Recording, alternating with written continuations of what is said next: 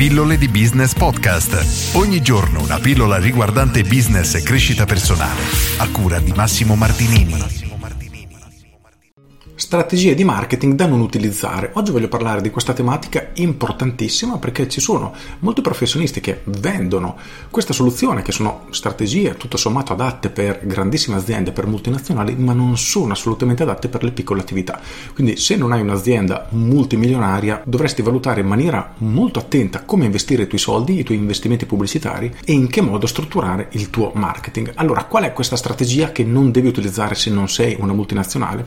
Tutta quella pubblicità che ha solo lo scopo di ottenere della visibilità. Ad esempio la campagna di marketing che ha fatto Gucci con la modella brutta, come veniva definita, ora non mi ricordo il nome, Armin qualcosa, un cognome abbastanza complesso, una ragazza armena che ha ottenuto effettivamente una visibilità pazzesca. Oppure la campagna di Burger King, che ha richiesto un anno di lavoro, nella quale per un anno intero, una volta al mese, veniva fotografato un panino di Burger King con dietro un panino del McDonald's, però questo panino non si vedeva.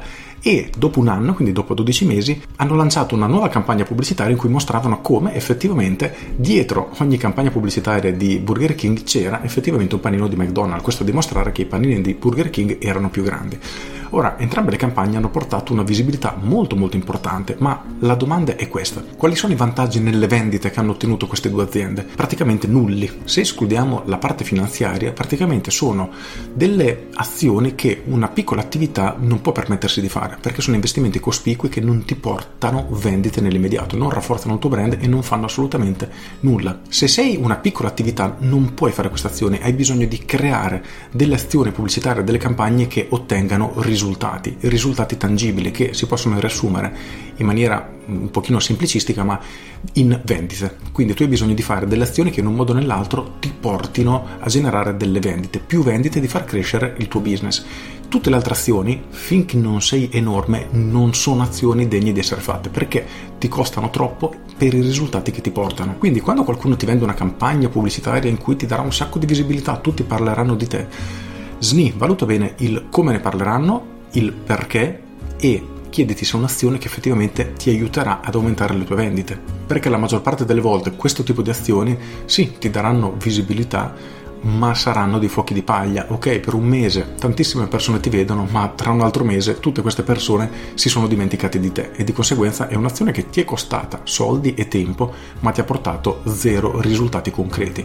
Quindi come piccola attività devi investire in azioni che ti permettano di far crescere il tuo fatturato e dovresti concentrarti solo ed esclusivamente su questo, o ancora meglio aumento del tuo fatturato e rinforzo del brand, quindi martellare continuamente il tuo messaggio nella testa dei potenziali clienti. Quindi se riesci a far crescere entrambe queste due cose, allora effettivamente inizi a fare un buon lavoro e il tuo business può effettivamente crescere. Con queste tutte, io sono Massimo Martinini e ci sentiamo domani. Ciao! Aggiungo, ricorda che per una piccola attività quello che fa davvero la differenza sono proprio le vendite, quindi il cash flow che ha la cassa. Più soldi ti entrano, più potrai investire per far crescere la tua attività, ma se sei a corto di liquidità sarà un bel problema, per cui pensaci bene la prossima volta che decidi di affidare a qualcuno la tua campagna pubblicitaria. Con questo è tutto davvero e ti saluto, ciao!